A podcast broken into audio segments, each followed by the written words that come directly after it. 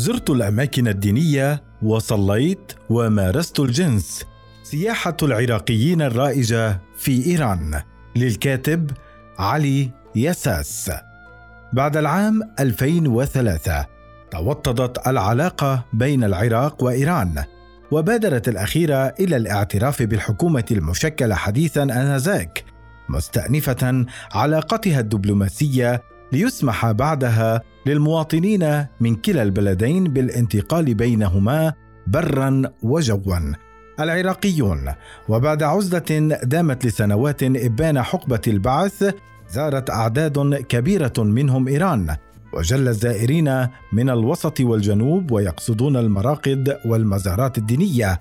وانطلقت بعدها رحلات جماعية ينظمها أشخاص يطلق عليهم حملة الدار والتي تعني باللغة الإيرانية صاحب القافلة وتطور الأمر بعدها إلى مكاتب سفر وشركات سياحة مرخصة ولأن الاقتصاد الإيراني يترنح فقد وجد الإيرانيون ضالتهم في العراقيين كمصدر دعم لاقتصادهم بعد أن استقبلت إيران موجات كبيرة من السائحين العراقيين بعد عام 2003 برزت فيها سياحة من نوع جديد سياحة الجنس. في البدايات كانت الأحاديث تدور حول ما يسمى بزواج المتعة وهو أمر تبيحه الطائفة الشيعية وسرعان ما تحول من زواج متعة مؤطرة بالحلال إلى جنس مقابل المال الأمر الذي أنعش السياحه في إيران وزاد من إقبال العراقيين على زيارتها. مسار البحث عن الجنس آدم 42 عاما من البصرة يدير شركة سياحية عبر الإنترنت. توفر انواعا مختلفة من السياحة كالدينية والترفيهية والعلاجية وترافق ذلك خدمات مختلفة كالنقل والسكن وتوفير دليل سياحي بالإضافة إلى الترجمة. يذكر أن نسبة كبيرة تذهب بقصد السياحة فقط لكن ترد إليها بين الحين والآخر مجموعة من الأسئلة يكون فيها تلميح مباشر أو ضمني من الأمور الجنسية وكيفية الحصول عليها. يسأل في البدء عن العروض والأسعار والخدمات التي ينشرها على صفحات الشركة وبعدها عن إمكانية الحصول على الكحول والجنس. اللافت أن غالبية ما يطلبون ذلك هم شباب بأعمار صغيرة على حد قوله. طريقة أخرى مبطنة يذكرها آدم للبحث عن الجنس إذ يصر بعض الزبائن على وجود مترجمة عوضا عن المترجم وحين يتعذر تلبية طلبهم يتراجعون عن السفر. وينقل شكاوى متكررة عن مترجمات يتعاملن مع شركته إذ تعرضن للتحرش من قبل بعض السائحين ويوضح أن هذه النظرة المنقوصة تجاههن ترسخت لدى بعضهم كون الكثير من بائعات الهوى يعملن تحت ستار الترجمة. التغاضي الإيراني يعبر آدم عن تفهمه لطبيعة الشباب واندفاعهم نحو الجنس وغالبا ما يحذرهم من مغبة تلك الممارسات كون أعداد كبيرة من العراقيين الباحثين عن الجنس يتعرضون للسلب والنهب والاحتيال والابتزاز من قبل عصابات إيرانية.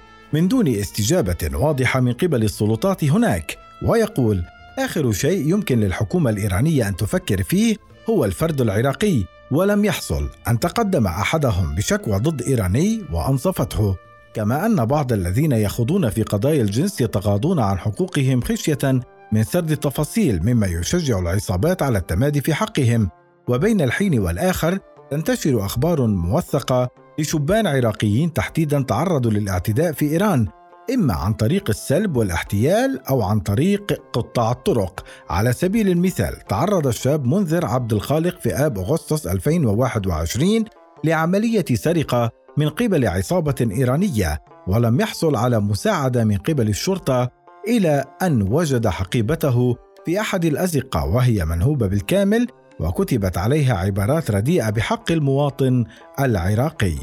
ومن الحوادث الموثقة الكثيرة مقتل المواطن مازن ناصر جبار عام 2019 الذي انتهت رحلته العلاجية بمقتله على يد عصابة إيرانية بقصد الاستيلاء على أمواله وقال شقيقه حينها الجهات الإيرانية لم تستقبل الشكوى التي قدمتها وأهملتها مبينا أن المنظومة الأمنية الدقيقة في الأراضي الإيرانية تكشف عن علم حكومي بما يحصل هناك إلا أنها تفضل الصمت لأسباب غير معروفة. وكانت صفحة سفارة جمهورية العراق في إيران قد نشرت في عام 2018 توضيحا تصف من خلاله الأخبار التي تتحدث عن حالات القتل والسلب والسرقة التي يتعرض لها العراقيون في إيران بأنها أكاذيب تصدر من إعلام رخيص. أيضا وصفت الأخبار بأنها تهويل إعلامي وبينت أن الآلاف من العراقيين يقومون بزيارة المدن الإيرانية لأغراض السياحة وزيارة المراقد الدينية بالإضافة إلى مدينتي المحمرة وعبدان. وإن حالات السرقة أو غيرها محدودة جدا وتحدث في أي مدينة من مدن العالم. لا يستطيع آدم إعطاء نسبة أو تقديرات دقيقة عن سياحة الجنس في إيران لكنه يقول إنها متاحة بكثرة وأغلبها تحت غطاء ديني ويعرب عن استغرابه من كون تلك الممارسات تحصل في مشهد وهو مكان ديني ومقدس بالنسبة إلى معظم السياح.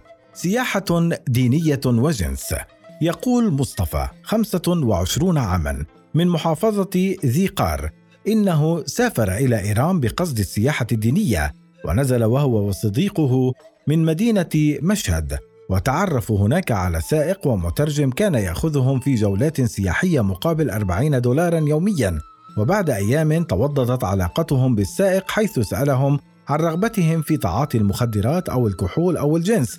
يضيف مصطفى في حديثه إلى رصيف 22 طلبنا حينها الجنس فقام بالتنسيق من أجل ذلك.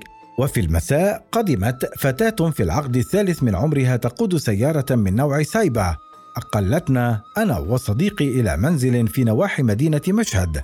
وهناك وجدنا فتاتين في انتظارنا.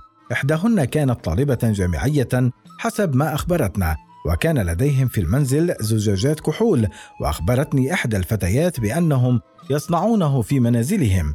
أنفقنا نحو 150 دولارا مقابل بقائنا لليلة واحدة.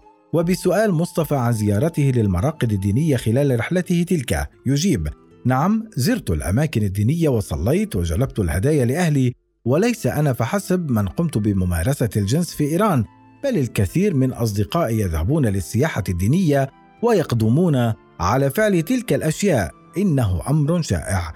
أمير 32 عاما من بغداد. لم يفلح كغيره في الحصول على الجنس في إيران. يروي لرصيف 22 تواصله مع سمسار جنس إيراني يتحدث العربية قليلا. كان قد أخذ رقم هاتفه من أحد أصدقائه فنسق معه من أجل موعد جنسي مع فتاة. وبالفعل ذهب إلى مدينة تسمى طرقبة بالقرب من مشهد. هناك وفي إحدى العمارات السكنية صعد أمير إلى شقة متسخة وغير مفروشة ليجد فتاة خائفة في انتظاره وبدأ له أنهم اقتحموا الشقة أو دخلوها بحيلة ما فشعر بالريبة وقام بإعطائهم مبلغا من المال من دون أن يمارس الجنس مع الفتاة ليغادر بعدها مسرعا ويذكر أنه أكمل زيارته الدينية لمدينة مشهد وبعض الأماكن السياحية الترفيهية ومن ثم عاد إلى بلده. ويعد مرقد علي بن موسى الرضا الإمام الثامن لدى الشيعة والذي يقع في مدينة مشهد شمال شرقي إيران. أهم وأبرز معلم ديني إذ يجذب سنويا ملايين الزائرين.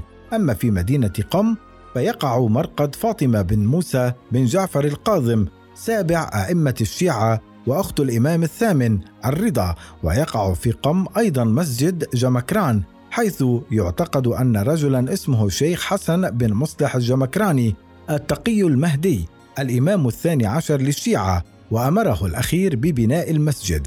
وفي مدينة شيراز يقع مسجد شاه جراغ الفارسية شاه جراغ ويضم المسجد ضريح الأخوين أحمد ومحمد ابني موسى القاظم وشقيقي علي رضا. أما في العاصمة الإيرانية طهران فيقع ضريح شاه عبد العظيم الحسني وهو من نسل أئمة الشيعة ويرجع نسبه تحديدا إلى الحسن بن علي بن أبي طالب. سماسرة الجنس. أحمد 36 عاما. من محافظة البصرة.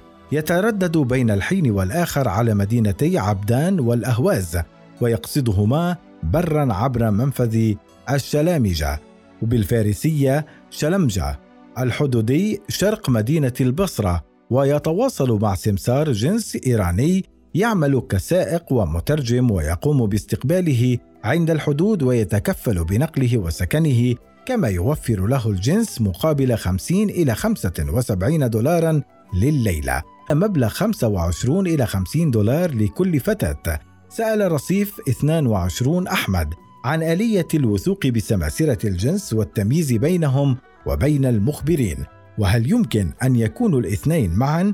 يشير أحمد إلى صعوبة التأكد من هذا الأمر فعلى الرغم من أن السلطات الإيرانية بين الحين والآخر تلقي القبض على بائعات هوى وسياح جنس لكنه لا يعلم هل يتم ذلك بمساعدة سماسرة يعملون كمخبرين أو بطرق أخرى ويقول إن السائحين يأتمنون سماسرة الجنس في إيران بناء على تجارب أصدقائهم الذين سبقوهم وهي طريقة رائجة بين الشباب إذ يتبادلون فيما بينهم أرقام السائقين والمترجمين الذين يثقون بهم ويعتمدون عليهم في توفير الجنس ويشير إلى أن السمسار الذي يتعامل معه موثوق ومجرب من قبله ومن قبل أصدقائه بدليل أنه في كل رحلة تسير الأمور على ما يرام. فضلا عن العلاقات الوطيدة لذلك السمسار مع رجال الشرطة إذ يروا أنه ذات مرة كان برفقة فتاة إيرانية وقام أفراد من الشرطة بمداهمته المكان لكنه اتصل بالسمسار فجاء على الفور وتمكن من حل الأمر مع رجال الشرطة وأخبره بأنه قام بإرضائهم وحينها دفع له أحمد مبلغا إضافيا بالنسبة إليه. السياح لا يتوجسون من رجال الشرطة والمخبرين بقدر توجسهم من العصابات التي تقوم بالسلب والسرقة والقتل أحيانا نتيجة لتعامل بعضهم مع أشخاص غير موثوق بهم.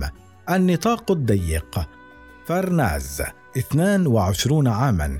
إيرانية تعمل مترجمة ومرشدة سياحية.